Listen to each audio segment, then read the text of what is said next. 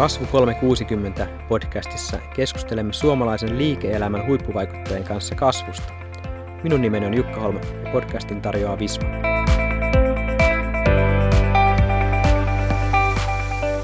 Tänään vieraana Ari-Pekka Salovaara. Tervetuloa. Kiitos paljon. Tänään olisi tarkoitus antaa kuulijoille oivalluksia siitä, mikä on yrityskauppojen merkitys kasvulle ja ajatellaan tarkastella sitä tänään niin kuin myyjän ja ostajan näkökulmasta. Lisäksi tarkoitus olisi saada vinkkejä onnistuneisiin yrityskauppoihin. Mietin tässä pitkään, kävin läpi sitä sun CVtä ja siinä on, on paljon asioita tapahtunut. Sä oot ollut sekä myymässä että ostamassa yrityksiä. Oot, oot sijoittajana, hallituksen jäsen Nordic Business Forumissa ja päivätyönä tässä Visma Solution toimitusjohtajana. Et miten sä kuvaisit itse nykyistä asemaa, miten esittelisit itse tänä päivänä ja, tota, ja jos kerrot vähän sitä historiasta?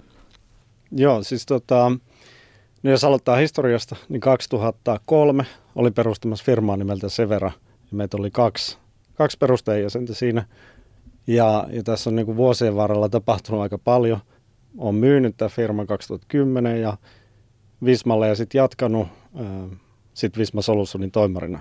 Ja se on ollut kyllä se niin kuin päätyö, että siinä on sitten rinnalle tullut tosi hienoja mahdollisuuksia päästä näihin hallituksiin mukaan ja ollut hienoa päästä niin kuin sijoittamaan näihin startuppeihin. Että oikeastaan tämä on tullut tälle vähän kerrassa, mutta, mutta siis päätyö on yhä se Visma Solutionin toimari. Mä muistan sut jo viime vuosikymmenet, että me käytettiin Severaa, ei ole silloin vielä, vielä tota, että on myynyt sitä, että olet yrittäjänä siinä ja, ja sä oot tämmöinen hyvin rauhoinen, analyyttinen, mukava Lappeenrantainen kaveri. Ja tota, mutta sitten kuitenkin se samaan aikaan tosi voimakasta kasvua, että jos täällä katsotaan jo viime vuosikymmentä, niin siellä on, on niin kuin Severa ollut, ollut tosi voimakkaiden kasvien yhteyden listalla ja sivuin 15 kertaistanut liikevaihdon viidessä vuodessa ja tehnyt sitä kannattavasti. Ja, ja sitten se on jatkunut vielä täällä Solutions aikana, että on, on tota 900 prosenttia kasvanut liikevaihto. Niin mi, mitä, onko tämä kasvu nyt sitten kuitenkin lähellä sun sydäntä? Miten tämä kasvu, kasvu merkitsee? No kasvusta on niin paljon helpompi innostua kuin vaikka taseesta tai tuloksesta tai jos sä niin kuin henkilöstöllekin yrität saada porukan innostumaan jostakin, niin kyllä se enemmän tulee sieltä asiakkaista ja kasvusta kuin siitä, että sä voit näyttää, että me ollaan ihan superkannattava. Eli on helpompi myydä sitä ajatusta itselleen ja, ja henkilöstölle, että tässä niin kuin rakennetaan jotain uutta ja kasvetaan. Ja kasvun kautta tulee se uuden rakentaminen vai liittyykö nämä niin kuin tämmöinen uusiutumisteema tähän? No kasvu tuo aina uutta, tuo uusia haasteita ja kaikkea muuta. Että on niin kuin hankala ehkä pitääkin ne parhaat tyypit talossa, jos ei pysty niin kuin saamaan semmoista miten se nyt sanoisi, kunnianhimoista kasvua aikaiseksi. Että aina pitäisi olla niin kovia tavoitteita ja se on niin se, millä on helppo hitsata se porukka yhteen. Mutta jos se sitten kasvu alkaa hiipumaan, niin, niin siinä herkästi itsekin alkaa vähän ehkä laiskistua. Niin kasvu on niin kuin tosi hyvä motivaattori. No hyvä. Mä ajattelin, että jutellaan nyt alkuun vähän siitä kasvuyrittäjän näkökulmasta. Siinä on erilaisia termejä, tämä yrityskauppatermi ja sitten exit-termiä, niin onko tämä niin kuin yrittäjän näkökulmasta, niin onko se niin kuin innostava aihe, pelottava aihe vai, vai vähän molempia ja ajattelet, sä itse että olet tehnyt exitin jossain, jossain kohti? Joo, exit on varmaan enemmän tämmöinen sijoittajien suosima termi. Itse tota, yrittäjänä, varsinkin kun lähtee rakentamaan jotain hienoa juttua, niin harvemmin sitä tekee sen takia, että on niin kuin exitti mielessä, että ähm, sijoittajat varmaan meillä näkee, että on joku exit-plani, mutta yrittäjänä, kun sä oot rakentamassa jotain hienoa, niin että sä niin kuin, tai mielellään toivoisi, ettei näe sitä pelkkänä exittinä, että mihin voin päästä mä myyn tämän.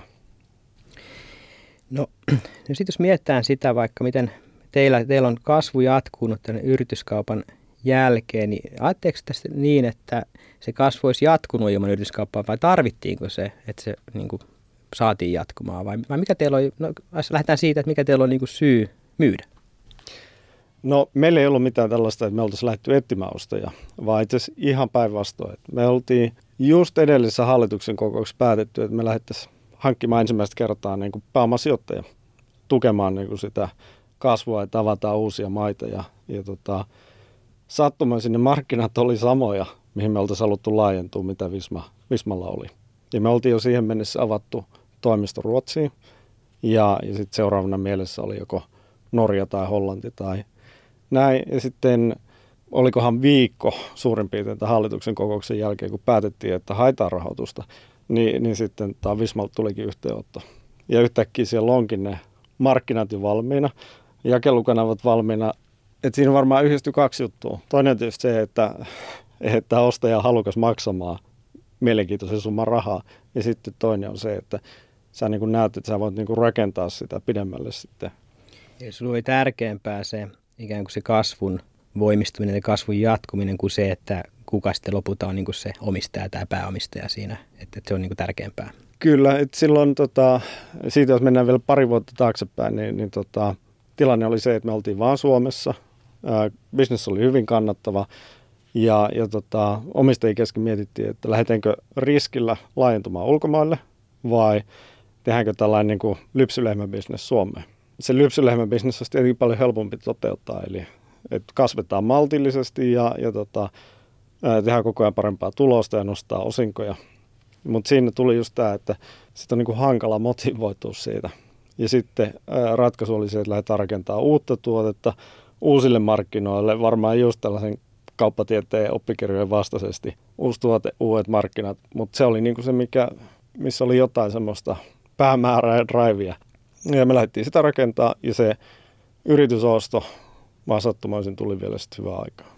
Et siinä oli mukana tämmöistä sattumaa sitten, ettei aktiivisesti hakenut. No jos ajatellaan sitten ehkä ihan muutama sana sitä vaihtoehdosta, että ottaisi niin kuin sijoittaa niin kuin, my, myös niin kuin vähemmistöosuuden pääomasijoittaa, niin näetkö sen niin kuin hyvänä vaihtoehtoina sitten tämmöiselle täydelle yrityskaupalle?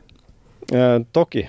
Omalla tavallaan sijoittaja on, on niin kuin sellainen, joka laittaa sytytyslainan tuleen, koska yleissähän, ää, jos puhutaan pääomasijoittajasta, heillä on joku rahasto, jonka joka on vaikka kahdeksan vuotta voimassa ja, ja siinä vaiheessa kun ne sijoittaa, niin voi olla, että siinä on vaikka viisi vuotta jäljellä. Niin, niin he haluaa kuitenkin saada rahat tulos siitä tietyn päästä. Eli se niin kuin omalla tavallaan käynnistää sen, että yrityskauppakin olisi mahdollinen sitten tyyliin viiden vuoden aikajaksolla. Mutta siinä vaiheessa, kun ottaa tämmöisen ulkopuolisen pääoman, niin pitää ehkä ikään kuin hyväksyä se ajatus, että, että se on niin kuin määräaikainen jakso todennäköisesti ja, ja sitten tulee jonkinnäköinen muutos siinä, että kokonaan pitää myydä tai, tai tota, tulee vaihdoksia, että ne ei halua olla ikuisesti todennäköisesti ne sijoittajat siinä mukana. Joo, ei ainakaan niin kuin sillä samalla äh, fundilla, että he haluaa kuitenkin sitten näyttää, näyttää taas omille rahoittajille niin kuin tota, tuottoja. Mutta voi tietysti olla, että sama sijoittaja niin kuin sijoittaa uudelleen. Ja, ja tota, että sehän riippuu hirveästi siitä, miten sillä firmalla sitten menee. Ja, ja, ja se, että miten kunnianhimoisia juttuja lupaa niille sijoittajille. Täkkiä menee siihen, että halutaan kova valuaatio, luvataan vähän liikoja ja, ja sitten ja, vähän pettyneenä sitten mietitään, että mitä firmalle pitäisi tehdä. Nyt jos me yritetään neuvoa sitä yrittäjää, kun, kun miettii tämmöistä yrityskauppaa, niin, niin, niin yhtenä vaihtoehtona, niin onko olemassa jotain oikeaa hetkeä sen myyvän osapuolen kannalta, että milloin on hyvä aikaa niin kuin miettimään tämmöistä yrityskauppavaihtoehtoa? No tässä on tietysti varmaan kaksi juttua. Toinen on se, että halukas ostaja ottaa yhteyttä. Ja sehän on niin kuin silleen loistava tilanne. Se, ja näitä tietenkin tulee, kun firmalla alkaa menemään hyvin ja sitten mitä paremmin menee, se enemmän niitä tulee. Ää, et se, on, se on tietysti loistava tilanne, mutta aika usein se, että miksi lähdetään myymään firmaa, niin se triggeri on se, että firmassa itsessään tapahtuu jotain. Että voi olla, että perustaja on vähän menettänyt sen intohimon siihen hommaan, voi olla, että elämän tilanne on muuttunut tai, tai joku vastaava, tai sitten se bisnes on muuttunut. Eli voi olla, että se firman pitää vaikka investoida jotain semmoisia summia, mitä omistajat ei halua tehdä, että se pääsee tavallaan eteenpäin. Ja, ja silloin tämä on niin kuin houkutteleva myöhemmin se firma, kun lähtee ottaa riskiä. No tota, onko joku semmoinen ihan selkeä merkki, että milloin nyt ehdottomasti kannattaa alkaa etsiä uutta, uutta kotia? Vaikka nyt jos ajatellaan sitä, ajatellaan sitä että niin kuin on niin kuin semmoinen negatiivinen tilanne, että, että ei niin kuin pärjää enää, mutta että jos ajatellaan sitä kasvua, jos ajatellaan nyt kasvun kannalta, jos puhutaan erityisesti kasvusta, niin että, että onko se semmoinen tilanne, että vaikka loppuu se oma rahoitus tai että pitää päästä uusiin markkinoihin ja olisi tämmöinen ostaja, millä, niin on, onko joku semmoinen selkeä, selkeä paikka, milloin ehdottomasti kannattaa miettiä tämmöistä kuvioa? Mm, no Yksi mielenkiintoinen tilanne on se, että et, et sä oot tavallaan saavuttanut se, mitä sä halusit alun perin. Mm. Että sä omalla tavallaan sun bisnespelin loppuu kesken. Sä sait ne asiakkaat, mitä sä halusit. Ja sä oot vaikka markkinajohtaja siinä omassa jutussa, mitä sä teet. Ja se seuraava steppi on niin kuin hintalapultaan se, että sä lähdet kansainvälistämään tai, tai, tai tarkoittaa vaikka sitä, että et, et, tota, ehkä sitä kasvumahdollisuutta ei ole, mutta sanotaan, että tämmöinen hyvä profit-näkymä tulevaisuuteen, niin se voi olla, että jos et itse siitä innostu, niin se on oikea hetki myydä. No hyvä. Tota, no ehkä vielä yksi tähän, jos vinkkiä antaisi myyvälle osapuolelle, niin tota, kannattaako lähteä sitten tavallaan kilpailuttaa katsoa erilaisia vaihtoehtoisia ostajia siihen, vai kannattaako, jos tulee sattumalta tämmöinen joku, joka tarjoaa ja lähtee käymään se keskustelu, vai pitäisikö siinä vaiheessa niin kuin jo vähän ruveta miettimään niin kuin sitten, sitten, että olisiko tässä jotain muita kiinnostuneita? Että. No sanotaan, että proaktiivisuus palkitaan, että se ongelma usein on se, että, että tai harvemmin sitä soitellaan, että nyt olisi hyvä firma myynnissä mm. tai, tai toisinpäin, että kyllä se niin kuin, kaikkea muuta myyään paljon paitsi firmoja, ja siis niin kuin aktiivisesti. Eli että ohjelmistoja ja kaikkea muuta, ni, niitä kyllä tarjotaan, mutta sitten yritykset, ne on kuitenkin aika harvassa ne, että, sä, että joku on proaktiivinen ja lähtee myymään sitä. Ja, ja se on tietysti semmoinen henkinen juttu myös, että tuntuu pahalta, että sä lähdet niin kuin itse aktiivisesti myymään omaa firmaa. Sä voit tietysti palkata jonkun brokeri siihen, mutta, mutta kyllä se proaktiivisuus palkitaan. Et, et kyllä se kannattaisi, kannattaisi olla aktiivinen.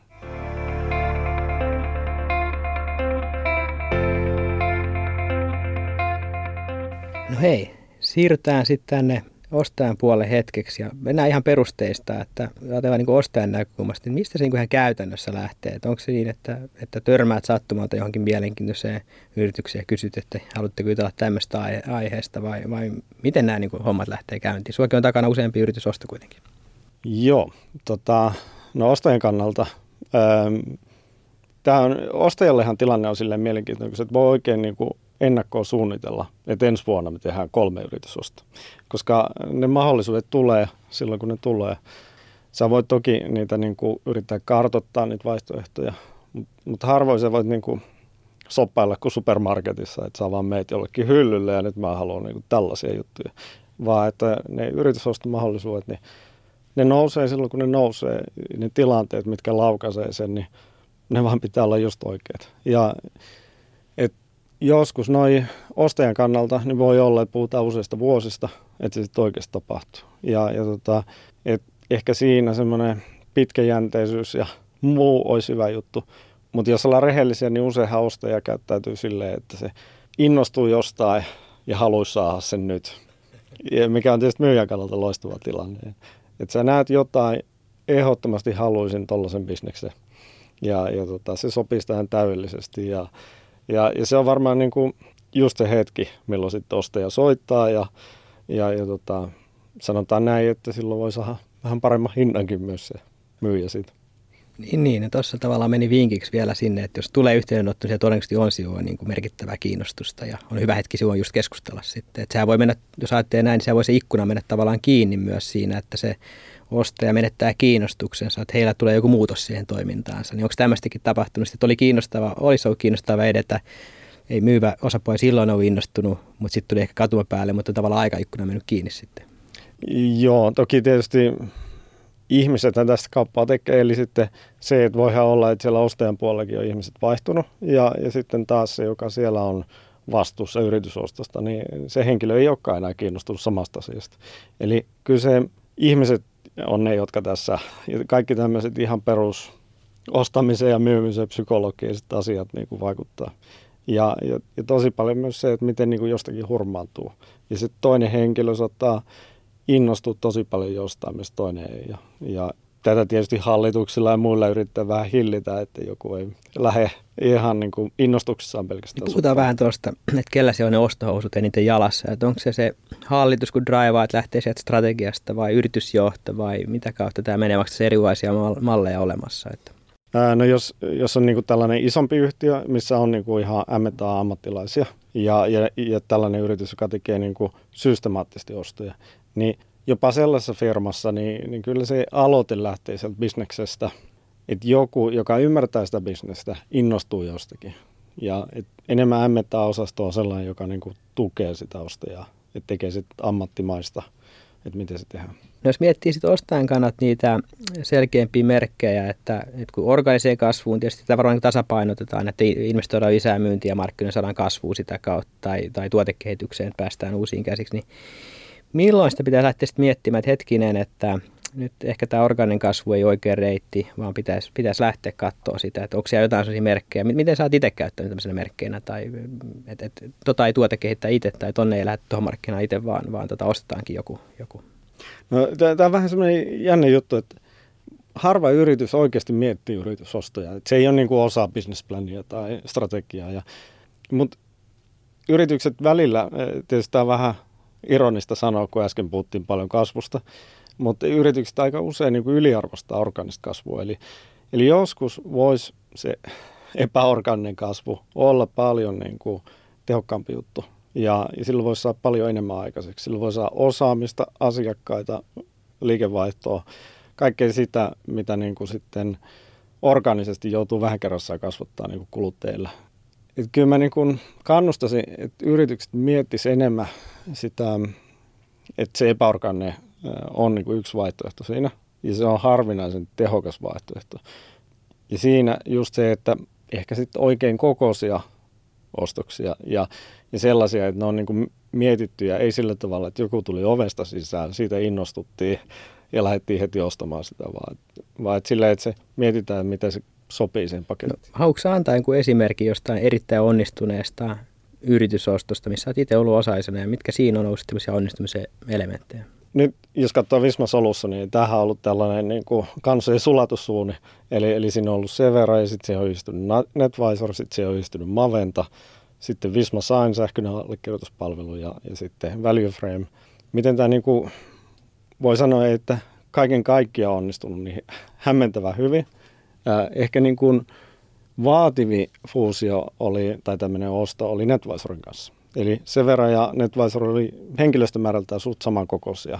Ja kun jysäytetään kaksi erilaista samankokoista firmaa yhteen, hyvin erilaiset kulttuurit. Mutta se, se, että miten hyvin se sitten lopulta onnistui, niin, niin, niin se on niin kuin ehkä hämmennys. Että et, et oikeastaan sinä samana vuonna, kun tämä tota, yhdistyminen tapahtui, niin sekä Severa että NetVisorin bisnes kasvoi nopeammin kuin aikaisemmin koska ei yleensä aina niin kuin kaikki se sisäinen säätäminen vie niin paljon energiaa ja aikaa, että sitten se bisnes vähän kasvu hyytyy siinä.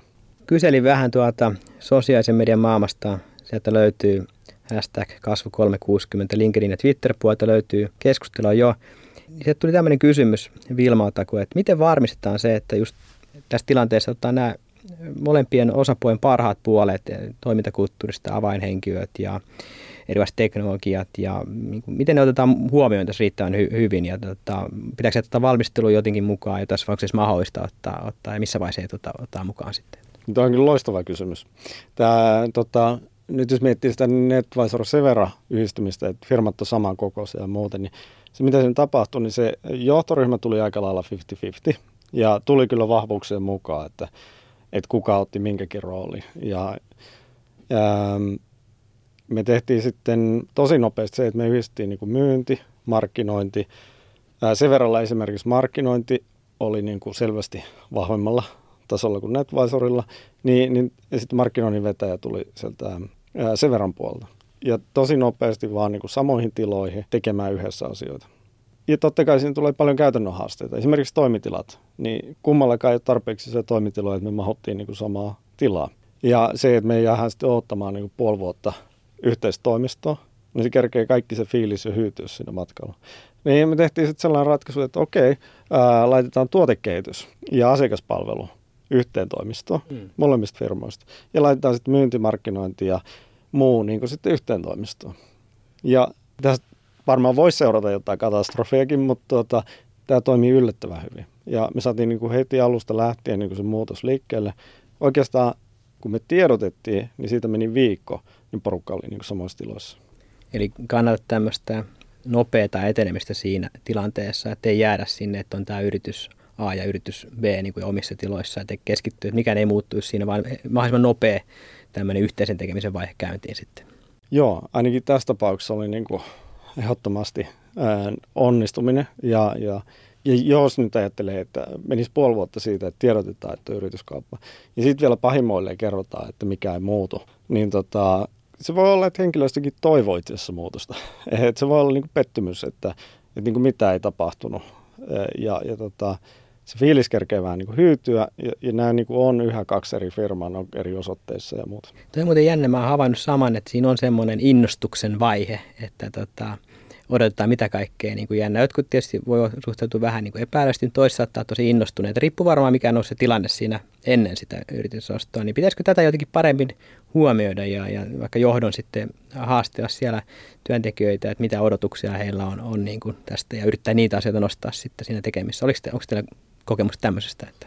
No se mitä me tehtiin ennen, ennen kuin lähdettiin henkilöstötiedottaa, niin tota, me kasattiin tavallaan niin kuin näistä johtoryhmistä tämmöinen oma porukka. Ja sitten yhdessä mietittiin, että mitä niin kuin pitäisi tapahtua heti ekana päivänä, kun me kerrotaan, mitä ennen sitä ja ekalla viikolla. Ja, ja mietittiin ihan niitä, mitkä on niitä semmoisia ns. helppoja voittoja, että niin kuin henkilöstä näkee niitä hyviä juttuja, mitä tästä seuraa. Eli mahdollisimman paljon mielellään tyyli heti ekalla viikolla näkyisi jotain konkreettista, että nämä firmat tyhjistyvät, niin jotain positiivista tapahtuu. No sä puhut koko ajan henkilöstöstä ja henkilöstöstä ja se on varmaan se onnistumisen elementti. Miten asiakkaat tämmöistä, pitääkö heitä jotenkin huomioida erityisesti tämmöisessä tilanteessa vai onko tämä heille niin kuin arkea, että yritysomistaja vaihtuu ja järjestyy tapahtuu vai, vai miten tuossa, mikä sun kokemus siitä? No yrittäjänä sitä on hirveän huolissaan, että mitä asiakkaat ajattelee ja muuten, mutta käytännössä niin, niin tota, asiakkaat haluaa hyvää palvelua ja, ja tota, aika usein ne saattaa jopa nähdä, että se palvelu voisi parantua sitten sen oston myötä. Ja asiakkaallekin odotuksia. Eli nekin esimerkiksi, jos nyt sulla on kaksi ohjelmistotuotetta, niin ne varmaan olettaa, että ne kaksi tuotetta toimii yhteen. Mm. Ja, ja, ja, ja ainakin paremmin kuin aikaisemmin. Ja, ja niin kuin tämän tyyppiset, niin itse ainakin jaksaa uskoa, että sekä asiakkaat ja henkilöstö ja kaikki niin kuin jaksaa toivoa positiivista muutosta. Puhutaan hetki, toi tuli tärkeä elementti, että olet tuotebisneksessä ollut, ohjelmistotuotebisneksessä, niin miten, nyt puhuttiin henkilöstöstä asiakkaista, miten tämä tuote ja tarjoama niin kuin yhteensovittaminen, miten, minkälaisia neuvoja sua niin siihen olisi? Aa, toi, toi on vähän hankala kysymys. mutta tota, Tiedän, että sä oot puhunut esimerkiksi siitä niin kuin ristiin myynnistä ja, ja semmoista asioista, että voidaan saada näitä tuotteita niin kuin tukemaan toisiaan niin kuin teknologisesti ja, ja että siitä tulisi enemmän arvoa sitten siitä kokonaisketjusta. Joo, kyllä. Ja, ja, ja tämä on nimittäin haastavaa, että eh, niin kuin varmaan semmoinen, minkä systemaattisesti yritysostajana aina yliarvioi. Eli et kun, kun meillä on nämä kaksi tuotetta, niin nyt asiakkaat haluaa ostaa molemmat, mutta se ei vaan niin kuin tapahdu silleen, että siinä pitäisi tapahtua jotain konkreettista muutosta. Ja se yritysosto ei ole se triggeri, vaan että se muutos, sen voisi ihan hyvin tehdä ohjelmistokumppanin kanssa myös. Tämä sähköinen allekirjoittaminen oli mielenkiintoinen juttu kun ostettiin some online-allekirjoitus, mikä nyt on nimellä Vismasain, niin tota, sen noston jälkeen okei, ei tapahtunut oikein hirveästi muutosta. Uusia asiakkaita tuli samaa tahtia kuin aikaisemmin. Sitten me tota, käytettiin meidän markkinoinnin taikapölyä ja tehtiin vähän nätimpää web-sivuja ja muuta ja, ja sitten saatiin vähän enemmän asiakkaita, mutta ei vieläkään mitään niin kuin isompaa muutosta. Mutta siinä vaiheessa, kun me kytkettiin NetVisorin tilinpäätösten allekirjoittamiseen, eli siinä vaiheessa, kun NetVisor teki kirjanpidossa tilinpäätöksen, niin sen saisi sähköisesti allekirjoitettavaksi. Niin pam, me saatiin joku 4000 yritystä asiakkaaksi niin puolessa vuodessa. Joo, tuo on niin kuin aika huima juttu. Mä oon nähnyt, että itse monessa yrityksessä, kun olen mukana itsekin yrityskaupoissa, niin siinä vähän on ostajalla helposti semmoinen harha, että se lähtee se ikään kuin ristiinmyynti tai lisämyynti niin kuin ikään kuin itsestään. Että asiakkaat kiinnostuu vaan sen takia, että on ikään kuin sama yritys, jolla on tämä tarjoama. Mutta mä en ole ikinä just nähnyt kanssa, että se niin kuin noin tapahtuu. Se ei asiakas tarkastelee sitä näkökulmasta, ne tarkastelee niin oman arkensa näkökulmasta, miten he työskentelevät ja mikä heille tuo mm-hmm. arvoa. Onko jotain muita esimerkkejä tuommoisista oivalluksista, että miten on voitu kehittää tuommoista lisä, lisäarvoa? Tai, tai mikä teillä on, jos ei nyt ole tehty vielä, niin mitä te on suunnitelmassa, mitä voi tavata ehkä, mikä voisi olla semmoista, mitä voi kertoa? me ollaan yritetty kaikenlaista ristiin. Niin epäonnistumisia voi myöskin katsoa, että mikä ei toimi. Joo, me ollaan yritetty vaikka minkälaista ja niin kuin pääsääntöisesti kaikki on enemmän tai vähemmän epäonnistunut niin kuin tällaiset ristiinmyyntikokeilut. Eli ollaan laittu myyntitiimejä niin kuin samoihin tiloihin ja, ja tota, meillä on ollut ristiinmyynti, scorecardeja ja, ja kaikkea tämmöisiä palkintoja ristiinmyynnistä. Ja kyllä se niin kuin vähän tuo, mutta ei se tuo mitään isompaa. Että kyllä se niin kuin iso juttu tapahtuu siinä vaiheessa, kun asiakkaan silmissä hän ei niin kuin osta kahta eri tuotetta tai palvelua, vaan sä oot niin kuin firmana onnistunut tarjoamaan sille asiakkaalle vähän niin kuin yhden kokemuksen. Ja esimerkiksi tämä sähköinen allekirjoittaminen, niin ei siinä niin kuin alleviivata sitä, etkö nyt asiakas ostaa Visma Saini, tai, tai kun meillä on tämä Maventa verkkolaskutus. Kun, kun sä painat laskun lähetyspainiketta NetVisorissa, niin ei me sitä alleviivata, että nyt tämä menee hienoa Maventa teknologian kautta asiakkaalle, vaan että se pointti on se, että sit pa- napin painalluksesta lähtee se lasku. Ja, ja siinä ei tule asiakkaalle sitä fiilistä, että hän nosti toisen tuotteen. Ja jos tuollaiselle tasolle pääsee, olisi sitten niin kuin mikä palvelu tahansa, tuote tai palvelu, että kun sä saat paketoitua asiakkaalle semmoisen kokonaisuuden, niin sitten se varmaan ratke. Arvokas oivallus.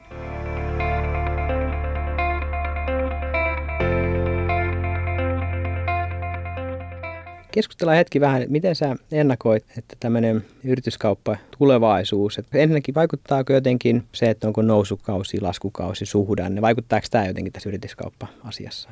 No varmasti vaikuttaa silleen, että nythän, että jos ekonomisteilta kysytään, niin he sanoo, että yritysten taseet ovat hyvin vahvoja ja, ja, ja ne etsii hyviä investointikohteita. Eli jos se oman bisneksen kasvu ei ole mikään hirveän hyvä, mutta kannattavuus on tosi hyvä ja rahaa kertyy koko ajan, niin, niin tota, se raha haluaisi suunnata jonnekin. Ja, ja jos nyt katsoo talouselämä yritysostolistoja, niin kyllähän ne on aika pitkiä, eli kyllä sitä rahaa käyttää paljon ostoihin. Ja et kyllä itse näkisin, että niin pitkään kuin on tämä tilanne, että tavallaan jos, varsinkin jos se oma bisnes, ydinbisnes ei kasva niin nopeasti, mutta se on hyvin kannattava, niin, niin, niin tämä kaikki raha valuu sitten yritysostoon. No sitten jos ajatellaan, että teknologia kehittyy ja sitä aina eri vuosina puhutaan tietysti vähän eri, eri termeistä, että no nyt tämä digitalisaatiokeskustelu on ehkä vähän hiipunut, sitä paljon puhuttu, tärkeä aihe. Nyt on ehkä tullut sitten joitain vuosia sitten niin tilaajatalous, että puhutaan, että voi tilata mitä vaan kuukausihinnalla ja sitten on nyt puhuttu viime aikoina alustataloudesta, että on sovelluskauppa, ekosysteemiä ja sitten puhutaan tekoälystä ja monista muista jutuista, niin pitäisikö näitä niin kuin vaikka sitten nyt, nyt siellä hallituksen jäsenet ja johtoryhmien jäsenet, pitäisikö näitäkin, täytäkin näkökannalta miettiä, että, että voitaisiin niin kuin ottaa jonkinnäköinen loikka tämmöisessä kohti tulevaisuuden teknologioita, vähän riippumatta missä bisneksessä on, että nämä kuitenkin jollain tavalla ehkä koskettaa monia bisneksiä.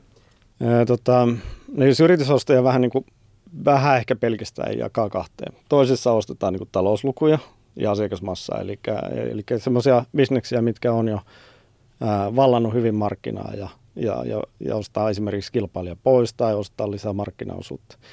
Niin, niin tota, nämä on niin se perinteinen ostokohe ja siinä ostetaan niin kuin toimissa, toimiva bisnes ja, ja tiimi ja kaikki muu ja, ja sitten se perustuu esimerkiksi kannattavuuteen ja sitten se firma-arvo. No sitten toinen, toinen ryhmä tälleen kärjistetysti on sitten, että sä ostat osaamista tai teknologiaa. Ja, voi olla, että tämä on joku startupi, millä on niin kuin loistava tulevaisuus tai mahdollisuus siihen. Ja, ja tota, mutta ei oikein minkäänlaista historiaa. Eli ei olekaan, niin kuin, firma ei ole kannattava. Liikevaihto on aika vähän. Ja, ja tota, sitten kun sä lähdet ostamaan tällaista firmaa, niin, niin tulee muutama haaste. Yksi on se, että mitä sä niin kuin oikeasti ostat. Ja jos sä ostat osaamista, niin sä et voi kuitenkaan ostaa ihmisiä. Ne ihmiset voi kävellä ulos siitä firmasta heti niin kuin Oracle osti esimerkiksi MySQL, niin siitä lähti aika iso porukkaa heti pois. Ja se, mitä he on halus ostaa, niin on osaamista. Ja tämä on ehkä semmoinen hankala, että miten sä pystyt ostamaan sama, sama on niin kuin sen teknologian osalta, koska konkurssipesät on täynnä vanhaa lähdekoodia ja, ja hienoa PowerPoint-slideja. Niin, niin ta, jos sä menetät ne ihmiset, niin se teknologiakin on todennäköisesti aika arvoton. Ja sen takia niin tuollaisen osaamisen ja teknologia soppaileminen, niin se on yllättävän hankalaa. Mä en osaa ihan tarkalleen sanoa, miten se parhaiten tehdään. Visma Sain oli varmaan lähimpänä sitä. Eli siinä oli bisnes, minkä liikevaihto oli parista tonnia ja, ja muutama henkilö ja mielenkiintoinen teknologia, mutta ei voi mitenkään niin kuin laskea sen bisneksen hintaa vaikka jollain EBITDA-kertoimella. No hei, nyt sä vähän tota, sanoit, että sä et osaa antaa neuvoa, mutta tämä nyt kulminoituu koko ajan siihen, että puhut niistä ihmisistä ja niistä osaajista siellä, niin että olette onnistunut pitämään niitä osaajia kuitenkin, niin aina, aina jotain, jotain neuvoja kuulijoille, että tota, mitkä asiat ainakin tulisi huomioida ja sitten ehkä muutama, että mitä teidän ainakaan kannata tehdä, että saa säilytettyä ne, ne huippuosaajat sitten. No tämä tulee tietysti nyt hyvin henkilökohtaisesti. Eli silloin kun me myytiin Severa Vismalle, ja Visma oli tällainen massiivinen konserni, me oltiin tällainen pieni, pieni SaaS-firma. Ja tämä oli niin kuin Visma ensimmäinen SaaS-yritysostos. Ja, ja mä jotenkin oletin, että kun tämä myy Vismalle, niin Visma vyöryttää ison kasan käytäntöjä meille. Että et jatkossa teidän pitää raportoida nämä jutut, teidän pitää tehdä nämä tällä tavalla, teidän pitää kehittää tuotetta tällä tavalla. Mitä Visma teki, niin itse asiassa se otti hirveästi oppia Severasta. Ja jopa Visman toimareiden työsopparit, bonussopparit muutettiin samanlaisiksi kuin Severalla. Ja, ja niin kuin myyjien palkkausmalleja muutettiin samanlaiseksi ja, ja tota, kaikkea firma, firmojen mittarointia ja kaikkea tämmöisiä eri käytäntöjä, niin niitä kopioitiinkin Severalta eikä toisinpäin. Kyllä se niin kuin oli semmoinen fiilis, että tämä on niin kuin firma, missä haluaa olla mukana. Ja jos olisi mennyt toisinpäin, niin ehkä, ehkä ei. Eli se, että jos osaa arvostaa sitä, mitä on ostanut, ja, ja kuunnella ja hyödyntää tavallaan sen ihmisten osaamisen, mitä siellä on, niin kyllä ne varmaan mielellään haluaa olla siinä. Tuo on aika huima, huima tarina itse asiassa, en ole tätä aikaisemmin kuullut, mutta jos nyt yritän sitä jotenkin vielä kerrata, niin tavallaan nyt puhutaan sitten, että osaamista ja uudenlaista ajattelua, mutta sitten jos siinä käy niin, että, että se jää puheen asteelle, että käytännössä sitten vaan tuodaankin se meidän omat vanhat politiikat sinne ja omat vanhat tavat toimia, niin, niin, niin sitähän siinä ei tapahdu. Ja silloinhan ne osaajat, jotka on tottunut toimia tietyllä uudenlaisella tavalla esimerkiksi, niin, niin kyllähän ne sitten tekee johtopäätöksiä. Eikö se teot tavallaan sen ostavan yrityksen johdon ja, ja, ja teot niin kuin ratkaisee tietyllä tavalla. Mm. Että näyttääkö ne arvostusta vai, vai, vai ei. Ja, ja se vielä pitää sanoa, että kyllähän niin kuin, äh, mä ymmärrän niin kuin tämmöisen ison firman silmissä, missä on niin kuin hyvät, hienot HR-käytännöt ja prosessit ja muut. Ja sitten kun sä näet sen startupin, mikä on ihan sekaisin, että siellä ei ole niin kuin, tota, työsopimukset saattaa olla tekemättä ja niin kuin kaikki semmoiset perusasiatkin saattaa olla vähän levällään, niin sen varmasti näyttää niin kuin tämmöisen kokeneen yritysjohtajan silmissä, että näitä pitää vähän opastaa, että tolleen tota ei pidä hoitaa. Mutta ne startupit, niin siellä on ne tietyt vahvuudet, mitkä on niin kuin ihan loistavia vahvuuksia. Että pitkällä aikavälillä ne hioutuu ehkä tuommoiset vähemmän hienot jutut pois sieltä, mutta mut se, että siinä ei samalla häviä tavallaan se, että, että miksi se startup on menestynyt. Otetaan tähän ennen kuin otan tuossa vielä viimeisiä kysymyksiä, niin tota, jos pitäisi nyt vielä yksi neuvo niin kuin yleisesti ottaen, niin kuin ehkä myyvät, myyvä osapuoli ostaa ja kaikki huomioon, niin joku yksi neuvo onnistuneita yrityskauppoja, että mikä se olisi? Mm, no nyt kun sä hyvin sen summasit nämä ihmiset, niin, niin se, on, se on tavallaan yrityskauppojen yksi isompia haasteita. Eli kun sä et voi tavata niitä ihmisiä, se on tietenkin luottamuksellinen keskustelu sen myyjän ja ostajan välillä. Se, et voi tavata niitä ihmisiä. Loppujen lopuksi se firman kulttuuri ja kaikki jää vähän mysteeriksi. Sä saat kaikki talousluvut ja sä voit testata tuotetta ja tehdä kaikkea erilaisia DDtä siitä. Mutta se mikä siinä on se kaikkein tärkein juttu, mikä jää, jää sitten vähän mysteeriksi, on ne ihmiset siellä ja se firman kulttuuri.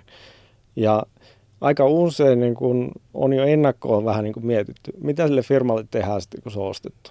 Ilman, että sä itse asiassa juttelet niiden ihmisten kanssa, sä tiedät minkälaisia ne on, on hirveän hankala niin tietää, miten, jos sä vaikka yhdistät kaksi tiimiä, niin toimiiko se. Ja ää, et ei ehkä liian pitkälle kannata suunnitella, mitä sille firmalle tapahtuu ennen kuin sä tapaat ne ihmiset. Tämä oli hieno, hieno viesti. Otetaan tähän nyt muutama tämmöinen pikainen kysymys tuolta somen puolelta. Tuomas kysyy, että milloin ei kannata myydä? Onko joku semmoinen, että voi sanoa, että nyt älä kyllä myy? Joo, mitä tähän sanoisi? Tuota, No, tähän on tietysti helppo sanoa jotain tällaisia, että hinta ei ole sopiva tai sä et, niin kuin, tota, et halua myös sitä jollekin sellaiselle omistajalle. Onko siinä joku, että se ei vaan niin kuin tunnu oikein, että se on niin kuin, homma toimii ja nyt kysellään ja sulla on vielä niin kuin tekemistä jälleen ja se ei vaan niin kuin joku siinä, voiko se olla intuitionkin perustuva asia sitten? Joo, tämä, tämä on ehkä liian hankala kysymys vastattavaksi, mutta tietysti olisi hienoa, että firmaa kasvatettaisiin niin kuin tiettyyn pisteeseen ennen kuin ne myy. Et ei, ei liian aikaisessa vaiheessa – äh, vaikka se niin kuin houkutus saattaisi tullakin. Et ei, ei ihan liian aikaisessa vaiheessa. Mikä voisi olla, onko se joku euromäärä tai joku tämmöinen näin? Että... On hirveän hankala sanoa, että kaikki sijoitusvinkit on sitä, että älä laita kaikkia munia niin kuin samaan koriin. No yrittäjällä se koko homma perustuu siihen, että sulla on se yksi kori, missä ne kaikki saakelin kananmunat. Ja se, tota, omalla tavalla sä haluaisit sitä riskiä vähän hajottaa. Ja, ja tota, se on varmaan se isoin paine, mikä, mikä siellä niin kuin kolkuttaa taustalla, että sä haluaisit myös se firman tai, tai tehdä jotain asialle, koska sulla on niin kuin kaikki kiinni siinä yhdessä. No hei, no sitten Perttu kysyy tämmöistä, että Tämä on sinänsä yksinkertainen kysymys ja se on mulle helppoa. Voi olla sulle vähän vaikeampi vastata, mutta miten yrityksen arvo määräytyy? Itse ehkä pystyy enemmän niin teknologiafirmoista sanomaan. Toki on nähnyt paljon tilitoimistoja, että miten niitä myyään ja millä kertoimilla. Että kertoimet on ihan niin kuin laidasta laittaa. Ja, ja tota, että jos on tämmöinen palvelubisnes, sä et varmaan itse halua kommentoida, mihin hintaan protia on myyty tai millä mittarilla. No sen mä voin, voin sanoa tietysti, että meillä oli tietysti siinä vaiheessa pääomasijoittaja mukana ja ammattihallitus, että pystyi avustamaan siinä mm. myyntivaiheessa. Me koettiin, niin kun, kun me joutui ennen, ennen myyty yrityksiä, että siinä oli niin ammattilaisia mukana auttamassa niin myy, myyjää, niin se oli, se oli siinä varmasti niin kuin myyjille avuksi. Osattiin niin kuin korostaa sitä, niitä oikeita asioita ja myös siihen sopimukseen tehdä oikeanlaisia asioita sitten. Niin, niin tota, että ehkä se niin kuin, tavallaan yhtenä näkökulmana. Joo, mutta tosiaan tämä, että nyt jos katsotaan niin maailman arvokkaimpia yhtiöitä, niin ne on melkein kaikki teknologiafirmoja. Ja selvästi on niin kuin menossa semmoinen hurja, hurja hype, varsinkin jos on tällainen niin sanottu recurring revenue, että on toistuvaa tuloa siinä bisneksessä. Ne valuaatiokertoimet niin kuin on aika hurjaa, että, että ne voi olla esimerkiksi sata kertaa se kuukausi, toistuva kuukausitulo, mitä sillä firmalla on, tai kymmenen kertaa se, mikä se toistuva vuosi, vuositulo on. Ja riippumatta melkein se firma kannattavuudesta, mikä on aika hurja tilanne. Mutta tuota, kyllä se, ähm, että jos ei puhuta tällaista, joka kasvaa 100 prosentin vauhtia, niin, niin tota, haarukka on aika iso. Jos mennään vaikka näihin EBITDA-kertoimiin, että se kasvu on vähän maltillisempi, vaikka 10 prosenttia tai 20 prosenttia, niin, niin sitten varmaankin firma-arvostus perustuu kannattavuuteen. Ja se, että onko se 5 kertaa EBITDA tai 10 kertaa EBITDA tai 15 kertaa EBITDA, niin se varmaan riippuu aika lailla siitä, että miten hyvin se tota, on hurmaantunut tämä ostaja siitä ja, ja tota, mi, miten hyvältä se tulevaisuus näyttää. Lopulta se on kai sitten, että millä ne kaupat sitten syntyy puolia toisiin. Että, että, Kyllä. No hei, sitten vielä on Anna, mainitsi olevansa konsulttitalosta, niin kysyy, että mitä osaamista yritykset kaipaisivat yrityskauppojen hetkellä. Onko tämä joku paikka, missä voisi sitten ostaa vaikka konsultilta apua tai, tai muuta? Että? Joo, kyllä mä niin suosittelisin eh, ja varsinkin ostaja, niin tota, kannattaisi panostaa siihen DD-vaiheeseen ja, ja käyttää siinä ammattilaista ainakin niin kuin tällaisissa, että jos ei ole talouden ammattilainen, niin ihan, ihan, ihan siinä talouden DD-osalta ja ehkä niin kuin legal puolessa. Taas sitten niin kuin myyjän kannattaisi varmaan harkita sitä, että käyttäisi jotain brokeria. Broker tekee sen, että se on aktiivinen, eli se kontaktoi potentiaalisia ostajia kun taas sitten yrittäjä itse ei välttämättä tälleen niin kuin henkisestä syystä niin kuin halua kontaktoida niin montaa.